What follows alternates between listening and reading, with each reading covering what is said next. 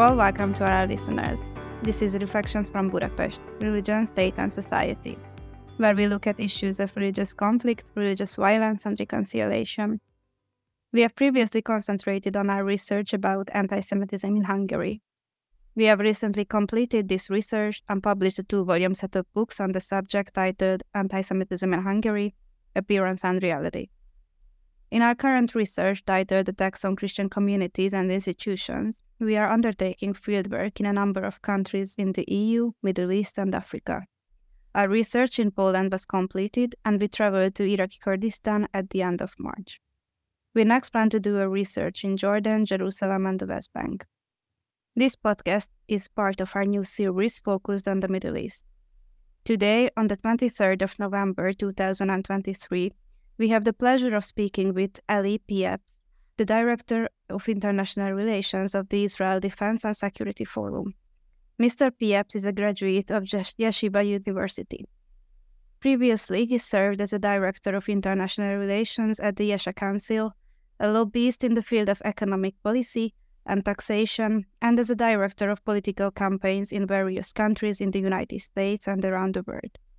My name is Sharon Sugar. I am a researcher at the Danube Institute. Let me introduce my colleagues, Professor Jeffrey Kaplan, a distinguished fellow at the Danube Institute, and Gabriela Kocsis, an intern at the Danube Institute. Thank you so much for joining us, Mr. Pieprz. Pleasure to be here. Thank you for having me. So my first question would be that could you share a little bit about your professional background, interest, and your current work? Well, thank you so much, Sharon. Um, yeah, I would say um, my professional background um, really is is at the nexus of faith and politics. Um, I really enjoy um, the faith. I'm Jewish. Uh, my Jewish faith is the, is a center part of my life. Um, everything I pray three times a day. Um, it's uh, it's something that I always think about and focus. Um, in fact, 13 years ago, I moved my family from the United States, where I was born, uh, and moved to Israel, largely to become a more complete Jew. Um, you can be Jewish outside of Israel, but uh, Israel is the country, is our natural habitat. And that's where Jews are naturally from. So uh, everything is just a little bit smoother, simpler, and easier. Um, professionally, when I was in the States, um, I did work primarily in politics. Um, again, like at the faith level, but really focus on fiscal policy, but understanding that even fiscal policy, which seems very much removed from faith, that there are faith elements to it. Um, big part of it, even in fact, and the U.S. currency and the American currency, it says, "In God we trust." Um, understanding that if you do not have a faithful uh, um, foundation, um, even currency and the economy is going to fall apart. And you look around the world, and you do see that, unfortunately, uh, in many places. Um, but then when I moved to Israel, um, it became natural to try to incorporate my, my, my appreciation, my love for politics, um, with trying to explain Israel to much of the international community, primarily in the area of international relations and national security. Um, you know, I've also obviously my other interests are, are probably our sports, um, which I very much appreciate and I always enjoy, and it's a nice escape. But also, it's kind of like reality. Like I, I don't like fantasy. I don't like things that are not real. And even though sports is not uh, important, it actually is real, um, but it's a nice escape. Thank you. Um, so, as Sarah mentioned in the introduction, you you currently work in the Israeli Defense and Security Forum, and I wanted to ask about the IDSF and what is it its main mission as an institute, and uh, what are the main areas of your activity? Thank you so much. So, the the, the Israel's Defense and Security Forum um, which in Hebrew is called habitchonistim, which means the security guys. That's kind of a slang term. Um, and basically, it was founded by a, uh, an IDF general, an Israeli Defense Forces general, when he retired from um, being in active duty, um, 30 years of active duty, he saw that there was space in the Israeli um, uh, society um, to for an organization to be advancing national security perspectives, policies, ideas. You know, Israel has not had a day of peace um, in its 75 years of existence. Um, unfortunately, we're living through a time of particular unsettlement. But the truth is, we've never had peace. In fact, we've made peace with a couple of our uh, neighboring countries, um, and it's a relatively cold peace. Um, so you would think that the priority of national security would be prominent and dominant in the culture in Israel. And it is to a certain extent, but we also have something else we found out on October 7th a tendency to want to put our head in the sand and believe everything is better than it really is. Um, we live with an amazing amount of threats on our doorstep, and we've gotten accustomed to it for a very long time. And what IDSF was set up to do was A, to build up the Israeli culture of patriotism, which Israel would call Zionism, very healthy patriotism, um, which is Judaism and Zionism, um, so that our the young generation that's going to be coming our uh, future officers in the IDF know what they're fighting for, know what they're defending, know what their country is all about. Um, and then once be, once we go beyond that, um, we try to make sure that the decision leaders, decision makers, and influencers in Israel um, understand the consequence of strong strategic national security policy the area I work on is pushing that to the international community, making sure the international community has an understanding of uh, both the policies that Israel is advancing or Israel should be advancing that will enhance its own national security, help people to understand that Israel's national security, frankly, is an element of the national security of the West um, and much and much of the free world. And when Israel is unsafe and when Israel is threatened, um, Israel's vulnerabilities end up being vulnerabilities for the entire world. And again, I think that's something that we're seeing right now. Can you walk our listeners through what actually happened to Israeli civilians on October 7th, which is also called Black Saturday? Yeah. Um, October 7th is, uh, is a day that, uh, you know, in, it's a day that will remain in infamy um, in, in Israel. Um, it's a day that began um, as the end of about a month of holidays. It was uh, it wasn't just on, on Shabbat and the Jewish Sabbath, but it was also at the end of a holiday season where we celebrate pretty much the end of the season, and it's called Simchat Torah, the happiness, rejoicing with the Torah. Um, so it's a particularly joyous day, um, a day that will be forever um, marred um, with the with a horrific brutality of what we experienced on October 7th, which was something that Israel has never really experienced. Um, the level of attacks on um, civilians um, was outrageous. Uh, we've had individual attacks, but nothing as coordinated. Um, and uh, we had over 1,200 Israeli civilians um, were killed. Were some some um, some IDF uh, as well were killed. but we had uh, it wasn't just how they were killed it, I'm sorry, it was it wasn't just that they were killed; it was how they were killed. It was brutal. Um, there was a lot of sexual violence against women, um, rapes, um, um mutilations, um, and then not just that. There were many examples of people torturing parents, tying up children, killing and, and dismembering children in front of the parents, and then killing them. Some cases actually popping out eyes of parents as they're also dismembering their children horrific, horrific situations, putting babies into ovens. Um, uh, the, the, unfortunately, the list goes on. Um, and uh, this barbarity, um, we could not have really anticipated that it really existed just a few kilometers away. Um, Israel had always had lived for about 18 years um, with an enemy state in the Gaza Strip. Uh, so from 2005, um, Israel had been, and there have been many Israelis who had been living in the area called the Gaza Strip. Uh, 2005, the Israeli government made a decision to evacuate all the Israeli civilians from that area. And it wasn't just our civilians. We even exhumed all the dead bodies of Jews from the area. So we really left absolutely no trace other than we left functioning factories. We even built uh, specifically for the Palestinians greenhouses and hothouses so that there would be opportunities so that what we were leaving behind could become a Singapore, uh, could become an area of financial opportunity. And they should see Israel leaving, not, not that we don't care about them, but we should see Israel leaving that we can give them their opportunity to create their own future, a future of hope and opportunity. Uh, unfortunately, they very quickly changed that around, and it became a future uh, not just of misery, but of incitement and, and of brutality that we never really quite imagined till we saw it in our in our living rooms on October seventh. Um, it's a uh, what we experienced is something that we will probably not recover for a very long time, and I think every Israeli, every Jew, and I think many people in the civilized world will be impacted by it um, for a very very long time. Was this brutality you uh, explained inspired by ISIS, or does it have deeper roots in your view? So I would say certainly they mimicked a lot of ISIS activities in the manner that uh, you know they they filmed everything on GoPro.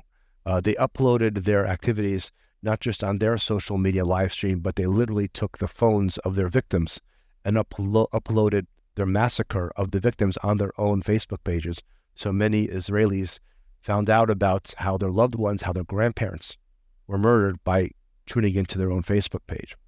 Um, but the ISIS element was also because they wanted to inspire copycats. They wanted to inspire and to engage. Um, you know, there's a lot of jihadis that are out of work now that uh, the, the U.S. left Afghanistan a couple years ago.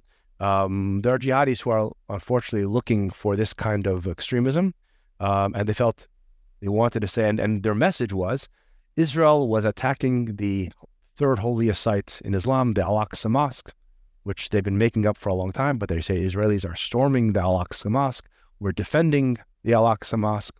Um, and by saying it that, it's, it ceases to become a regional conflict between Israel and a Palestinian entity but it, instead it becomes a world, I mean, a, a, a religious war between Jews and Muslims and trying to recruit Muslims from around the world, those with the jihadi mentality, to come to Israel and to wage war against against the Jews, against the Israelis.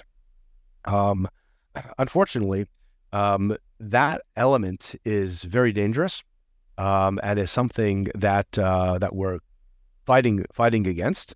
But I would say your question about does it have deeper roots? I think here the deeper roots is that there is a, a huge amount of anti-Semitism. Um, there is a sense, there's an element of Islam which is really the uh, epitome of toxic masculinity. Um, and what I would say by that is the, uh, for them, the presence of Israel, of a Jewish state, in what they see as Arab Muslim land, is something that is a thorn that they cannot get rid of, and it is too upsetting and they, they need to get rid of it. It's an itch they are going to continue to scratch um, until until either we break their finger or they break us. Um, and unfortunately, that's where we're at, and uh, we're going to be fighting this war. Um, uh, that this war will end when either Hamas is destroyed or we're destroyed. It's one or the other. Just to follow up on that, is that something that is restricted, do you think, to the Palestinians, or is it really inherent in Islam and in the Islamic world? So I don't know if uh, it's a good question. Um, I would say certainly we have examples of many Muslims who are not only supportive of Israel, but want to have good relations um, with Israel, with many Jews. Um, obviously, we see one, one of the impetus for October 7th by Hamas, really by Iran, was the growing um, momentum of the Abraham Accords, the the normalization between Israel and and Sunni countries in the Gulf. Um, and it would seem like that uh, Saudi Arabia is moving more and more along those lines.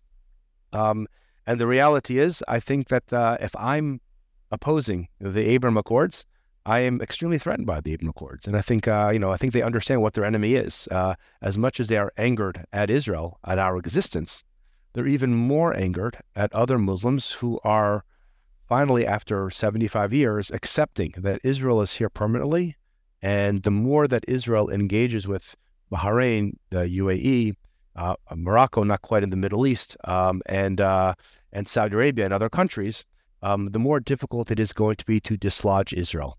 Um, and I think that was an attack. Uh, they will very much want the images that they're appearing right now on the on TV screens around the world on Al Jazeera of um, of Palestinian um, civilians or claiming that they're that who are being who are killed, and uh, you know, very very hard images for any any caring person to see. But these were designed; these are planned for, Um, and the goal is to make it difficult for Saudi Arabia and other like minded countries to come closer to Israel.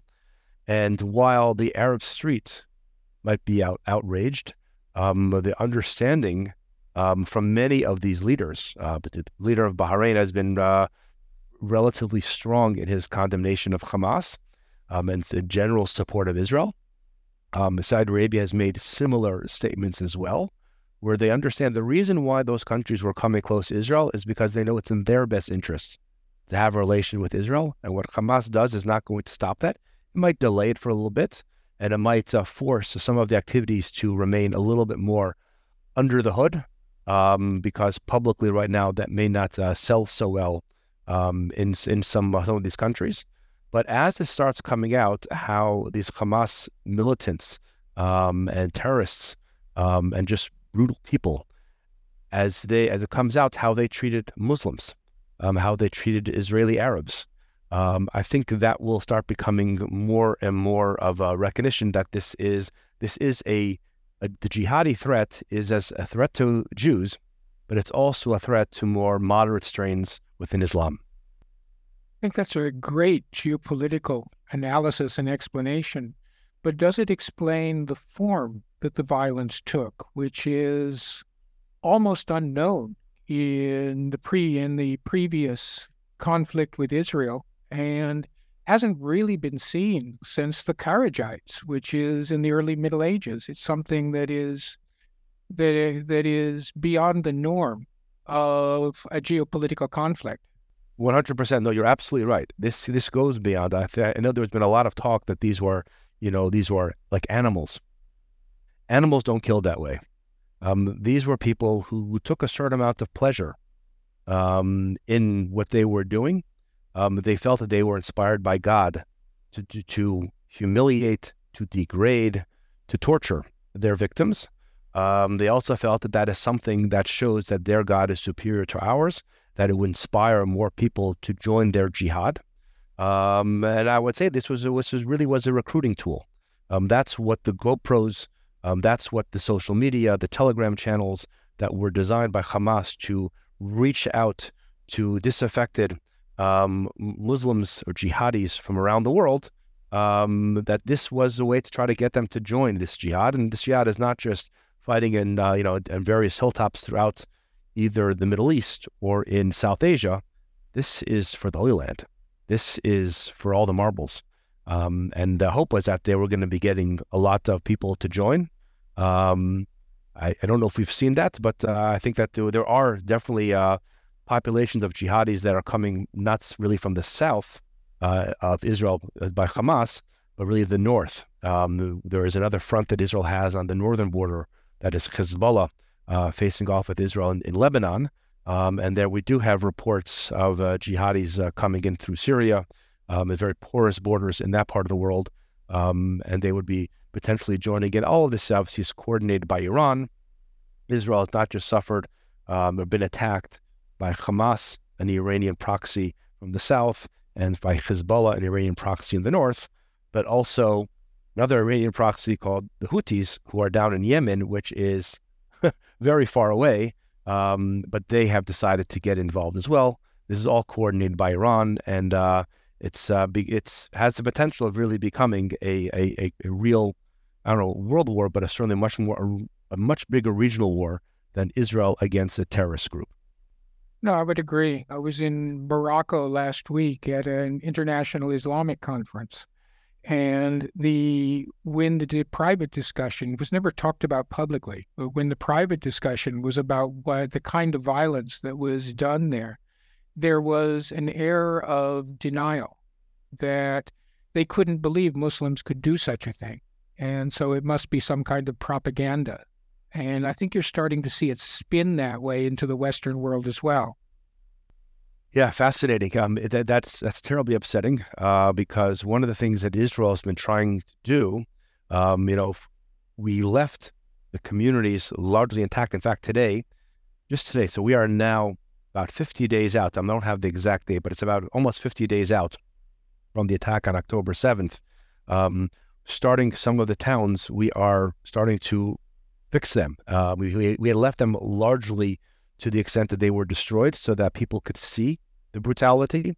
Um, and uh, well, we actually came across a body that was killed on October 7th um, that was in such bad shape that we didn't even find it until today when we're just moving some of the uh, broken down buildings um, that had been destroyed. Um, the, the, truth is, there there is a credit to the humanity that can't believe that some of these atrocities were done. Um, and I guess if there's an upside or there's a, a silver lining, that would be it. Uh, but on the other hand, when you are a refusal to recognize and to diagnose evil is misplaced compassion.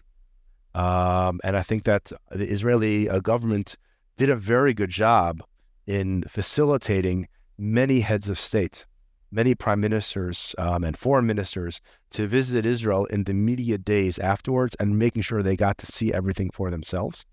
And I think that's part of the reason why Israel has still benefited from a significant amount of sympathy um, in much of the world, where, frankly, in Europe, Israel hasn't always received a tremendous amount of support or sympathy, um, where we see in many countries, um, certainly in Western Europe, we've seen a tremendous amount of um, rallies, uh, and not even like you can't say these are pro Palestinian, these are just pro Hamas.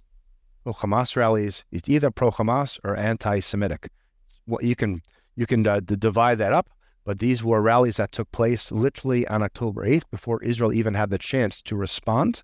Uh, you had hundreds of thousands of people um, rallying uh, and really in just um, anti-Semitic vitriol. I mean, there, I don't know how else to describe. We saw unfolding in city after city, in university campus after university campus, um, in places where you would think the civilized world um, would not tolerate this kind of activity. And again, I think part of it is you cannot believe the brutality. Again, giving people the benefit of the doubt. Uh, but once the brutality is there, um, people don't have the humility to say, wow, I was supporting the wrong side. Um, there are good people who could, without having looked into or investigated the Israeli Palestinian conflict uh, as closely as, as I have, um, there are honest people who could look at the conflict and say, you know what, I'm, I'm, I'm, I'm partial and I'm very sympathetic to the plight of the Palestinians. Um, I, as an Israeli, am very partial to the plight of many Palestinians. Um, however, um, sometimes it takes a certain humility to to recognize that you've been supporting people um, much more aggressively than just being certain, certainly feeling a certain empathy for the plight of some people. When their leaders act in the way that they did, and they're not hiding it. Um, the leaders of Hamas have said they want to do on October 7th again and again and again. Um, they've not shied away. Um, at a certain point, there is culpability. And uh, I think that uh, the West um, and so certainly many in the civilized world um, do will need to take a look in the mirror um, and understand which side are you on? Are you on the side of good in the world or on the side of evil? Um, and unfortunately, this is not merely just a war between Israel and, and even Iran. It's a war between the civilized world and the non-civilized world. Um, and unfortunately, it is just that stark. Um, and I do feel like that a lot of the um, a lot of the uh, political leaders, uh, prime ministers of countries, like I said, who are not always terribly sympathetic to Israel, have been supporting Israel to a large extent, to a large extent, even though many of their or significant amounts of their constituents seem to have this strong, not just anti-Israel, but really anti-Semitic element, which is must be very scary for them one last follow up. We're taking too long on this, but it's a it's an important topic. Has Israel really done a good job of showing what happened on October 7th? And what I'm thinking of is the recent publicity from Israeli women's groups about Israel's failure to emphasize the sexual violence that took place. That in the narrative that the government was showing, that element was left out, and it was left to private women's groups to try to make the point that there was a lot of this, not a little, and it was it was very very brutal. So that's a great question. I'll say there's a couple of things. Um, first of all, typically, and again, I'm not an expert in this field, but my understanding is that within 48 hours after um, sexual violence, a lot of the evidence is not quite there anymore, um, or 72 hours, something like that. Uh, unfortunately, so many of the uh, of the attacks, people were were, I mean, burnt um, in, in pyres.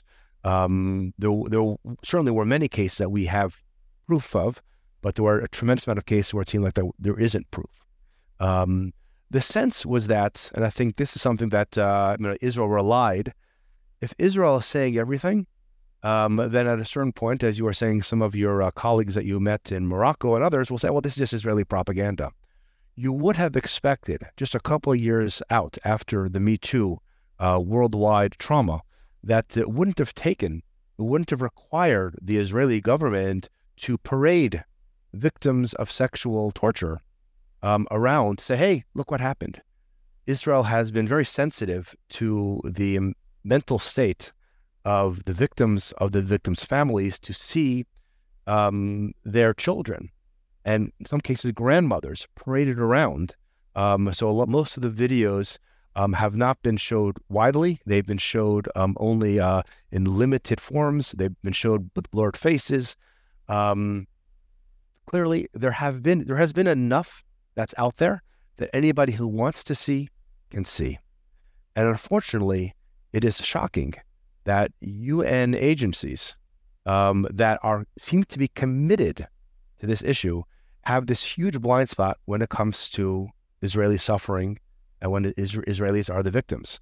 Um, I think that is probably one of the biggest things that Israelis are coming to terms with is that regardless of how much we are showing, you know, there was a book that came out a year ago. I'm forgetting who wrote it. It was called "The World Loves Dead Jews," uh, because people are very comfortable after Jews are massacred, putting up memorials. We feel bad, and never again talking about it. But it is doing anything to stop it that's that's that's not always as comfortable. And you know, so there'll be dead Jews, and we'll put up another memorial. Um, and I think Israelis kind of had thought that after World War II, we didn't have we wouldn't have to go through that again. But apparently, right now, particularly with this issue of women's violence, um, you know, I think that we might. You know, it, it, seems like in the coming days we may get some of the women and children um, who had been being held hostage for almost two months um, hopefully will be released in the coming days.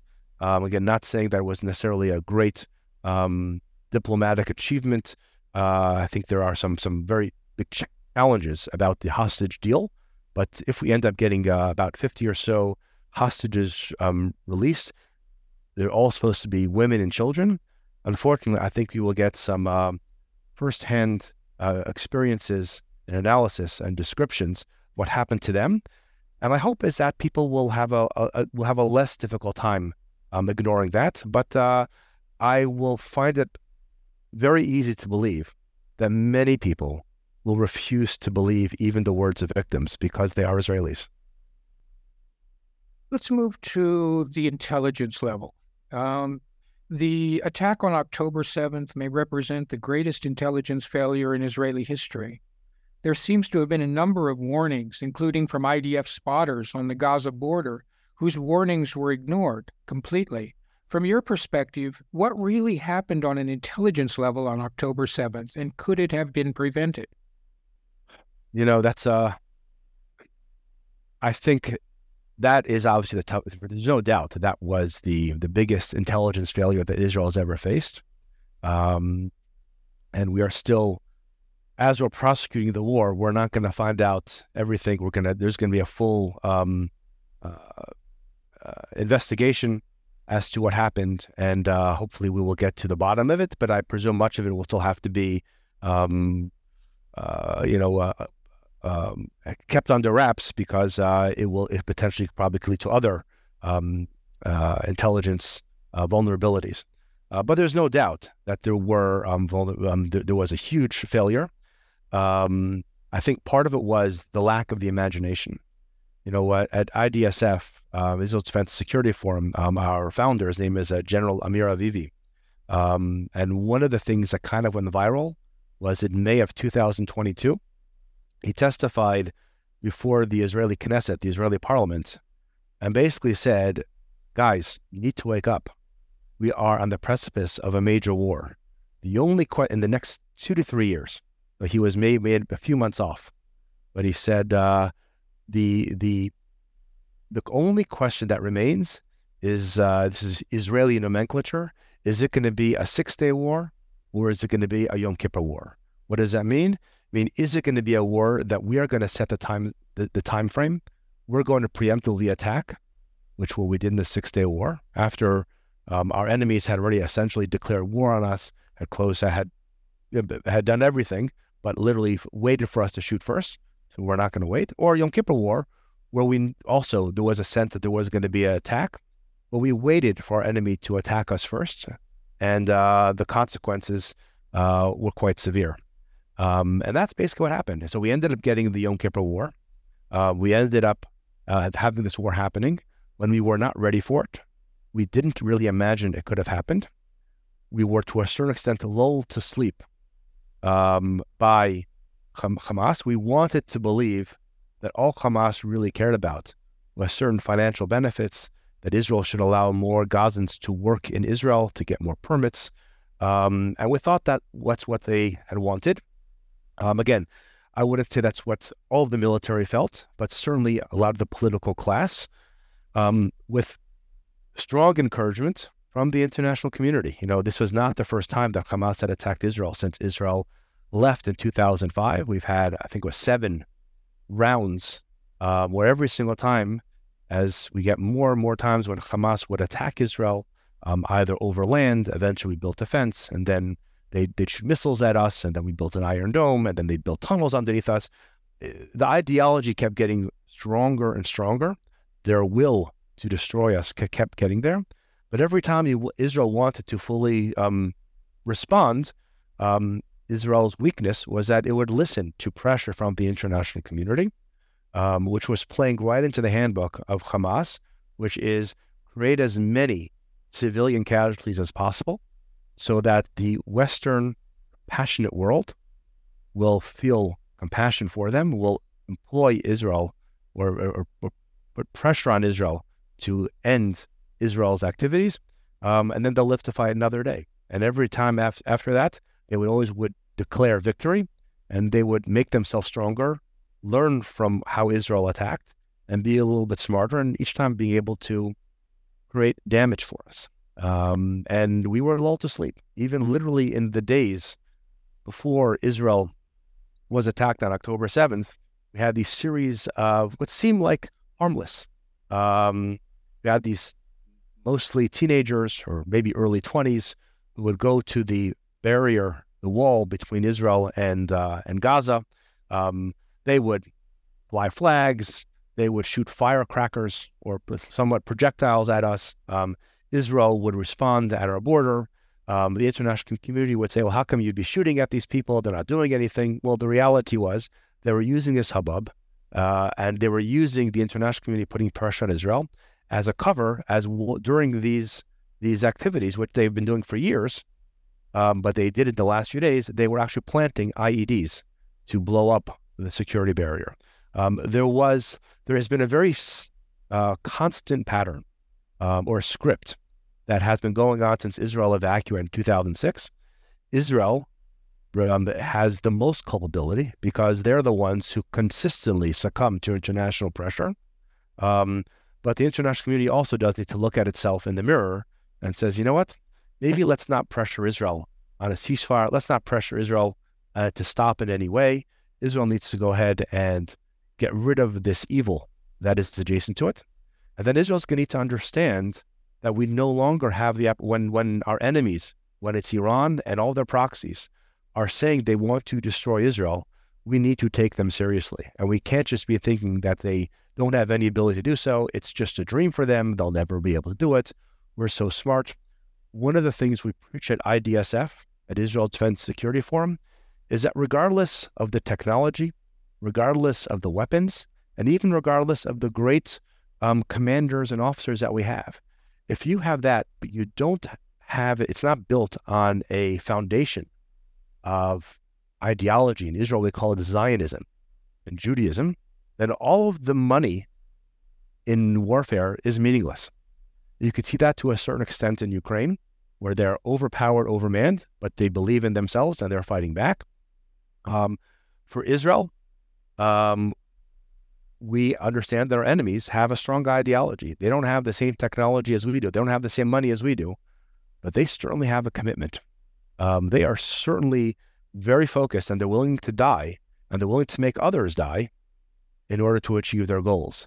And we have much, we are a, um, a culture that embodies life. Um, we respect life, we revere life. Um, our, our, enemies see that as a huge weakness of ours. And I guess in this abs- bizarre and, uh, and corrupt uh, worldview, it is a weakness because we care for life. Um, but the reality is, we thought that we had um, all of the technology and all of the funding to be able to keep ourselves uh, safe. And uh, without understanding that there always is that always is the vulnerability, and we always need to be on, on our edge. And until we uh, can really achieve peace, um, then we are not safe. And I think that's a hard lesson that we've now learned. Um, there will be some specific things that our intelligence community is going to be learning. And I'll say just one last thing. Um, in 2005, when we left, we also, our intelligence became reliant complete, completely uh, remotely. So we were no longer at boots on the ground. In other parts of Israel, in Judea and Samaria, where Israeli uh, communities have, Israel has not annexed those areas, uh, Judea and Samaria. Uh, Palestinians live, Israelis live, we have Israeli soldiers. There is an ability to have uh, connections and have actual real time intelligence. We're not relying on drones and on tapping people's phones and stuff like that. Um, in Gaza, we were completely reliant on that. And at a certain point, our became very blatantly obvious to our enemies. They, they would know what communications are being intercepted, what communications are not being intercepted. So it became very clear. It was so clear that they were literally able to drive, um, you know, thousands of people on mopeds right into our right into our backyards. Um, and it's, uh, it's, there's a tremendous amount of humility that the Israeli intelligence and the Israeli military need to take. Um, right now is not the time for it. Right now, we have to continue to fight. When the war is over and we're able to do a real uh, uh, overview, and hopefully we'll do it properly um, and make the necessary changes, I think mostly in mentality and understanding what that we have real threats and that we're not safe.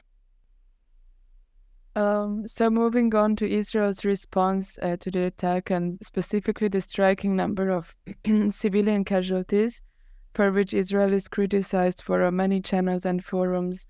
In your opinion, is there a way to minimize civilian casualties in Gaza? And does the IDF attempt to minimize those casualties? So the IDF does everything it can to minimize casualties. Um, but this is exactly the playbook of Hamas. And it's absolutely important. It's critical for the international community not to be part of it. Um, you know, Israel is right now uh, has overcome, has taken over a hospital that was there called the Shifa Hospital, which was the headquarters of uh, of Hamas. Everything we, see that we can tell that hostages were kept there. Um, just early few hours ago, Israel arrested the head of the hospital um, because they were working together with Hamas. Um, sure we'll have a lot more coming out. We have many, many um, Hamas uh, fighters who have in, have have told us since we've uh, captured them, uh, made it very clear. We have the evidence. We are now going into these tunnels. We can see what was built over there. Um, they completely um, have built their entire society as has Hezbollah up north in Lebanon, um, intertwined themselves into their civilian population. And I'll say in all those cases in, in, in Lebanon, there is a UN agency that was set up with the sole purpose of preventing Hezbollah from doing exactly that. Um, the UN operates in Gaza as well. And in both cases, uh, the UN refused to do anything, refused to call out what was happening is the embeddingment of military infrastructure into civilians. I would actually, I would almost say they built a military infrastructure and then literally put people on top of it. Um, so, you know, the IDF has pioneered many, many um, uh, avenues. We have one one project, one one uh, um, activity uh, that we call door knocking, where Israel literally created a, a weapon where it would send a, um, a projectile right next to a house. It would explode, almost like a big firecracker. It wouldn't hit the house, but it would warn everybody in that in that building to vacate because it is about to be destroyed. Before we get to the door knocking, Israel sends millions of texts, is sending you know millions of leaflets, letting people know to move south. Um, the real problem is that uh, in every other conflict in the world, when there is a battlefield, um, naturally refugees flee out of the battlefield. Um, we saw that certainly in Ukraine, where over, I think, about 12 million Ukrainians fled uh, Ukraine. We saw that certainly in the Syrian civil war. Um, and you see that in conflicts all over the world. When there's a battlefield, people flee. Um, here, there is a, there is a border between between the Gaza Strip and Egypt, and Egypt has kept that border perfectly sealed, which is kind of ironic, because the reason why we're in this situation in the first place is because the border between Egypt and Gaza was so wide open for certain things, things like cement and weapons, and that's how Hamas was able to arm itself. So Hamas let all of the weapons in, let all of the bad guys in, let all of the cement in to build all these tunnels. Yet all of a sudden now, they've managed to be very, very clear and very, very capable of sealing the border and preventing any refugees from leaving. Um, the whole Gaza Strip is just about 40 kilometers north to south, barely 10 kilometers east to west. It's not a big space. Very easy for people to leave the Gaza Strip, um, move into the Sinai, the Sinai Desert, and the Sinai area adjacent to um, Gaza is completely vacant. Um, no reason why these people couldn't, um, the the civilians couldn't be there um, until the hostilities are over, until Israel is able to wipe out Hamas. Um, but there's two reasons why that doesn't happen. Number one, Hamas needs the civilian casualties. They need the human shields. Unfortunately, Egypt is playing along with them, is supporting them uh, on this. Um, and number two is Hamas actively is was actually shooting at their own civilians who are trying to flee. So that Israel literally was protecting Gaza, Gazan civilians wanted to flee south where the where Israel was attacking um, from Hamas who were attacking their own civilians from leaving. Um, the most ridiculous thing. I mean, even the fact that Israel is saying we're only going to attack in the northern part of the Gaza Strip and not in the southern part of the Gaza Strip. Typically, you don't telegraph to your enemies where you're going to be fighting. We're saying this is the battle, this is the battlefield, so that all of the Gazans could flee to the southern part of the Gaza Strip and be relatively safe. Um, eventually, the areas where the battlefield is going to shift to the southern part of uh, Gaza. Um, and uh, unless there is an opportunity for the Gazans to flee south into uh, the Sinai, into Egypt or elsewhere, um, it's going to be a, a, terrible situation because the area where they are right now, for the most part, um, is an area that was called Gush Katif. Uh, it's the southern part of uh, Gaza, um, right adjacent to the border with Egypt, and it's a place where Israelis had lived there until 2005. Israel vacated, as I mentioned earlier, and in the ensuing 18 years, the Gaza Gazans almost effectively did not build in that area that Israel had pioneered and made made into really a, a Garden of Eden. It was really a wonderful place right on the beach. There was nothing there. However, underneath that area is not just a tremendous amount of infrastructure of tunnels, uh, of attack tunnels that the Hamas has militarized, but there is huge, huge weapon depot. You may remember about two years ago, there was an explosion in Beirut of uh, chemicals that were being used for military purposes that uh, Hezbollah was storing over there and exploded. That is essentially what we're facing um, in Gaza, the area where most of the uh, Gaza civilians are now going to be moving towards. Underneath them is this powder keg um, the likelihood of it expl- exploding. And I would say the likelihood of Hamas intentionally blowing it up. They don't even have to blame Israel. The international community will blame Israel if tens of thousands of people, tragically, will be killed. From Hamas' perspective, this is an opportunity to martyr and to, to, to push the cause. And this will make the international community stop Israel because Israel have killed so many people. Um, it is a powder keg waiting to explode. And unless there is significant pressure on Egypt to open the border and to let the, the Gazans, the refugees, let them out of the battlefield into a safe, organized manner. Um, there's no reason, if it's done in an organized manner, it could be very beneficial from a humanitarian perspective, and it could would prevent um, these Gazan refugees from spreading all over the world. If it isn't done in an organized manner, eventually the Gazans are going to storm the border because that's their only option. Um, and when that happens, they will diffuse all over the world. Um, they'll prim- primarily go to Europe, where many um, Muslims have traveled in the past because it's very attractive for them and relatively easy to get to. Um, so again, uh, the, the, smartest thing from a humanitarian perspective is to ensure that the, the Gazan refugees are able to effectively go into Gaza, um, go and leave Gaza, go into the Sinai Peninsula, um, and hopefully in a way that they'd be able to be cared for and uh, taken and treated as refugees until Israel is able to eliminate Hamas and make uh, Gaza a safe place for Israelis, and then potentially also for some of these Palestinians who don't want to come back. Thank you so much, Mr. Pieprz, for being here with us and answering all our questions. Stay tuned for the continuation of our discussion. Thank you. Thank you.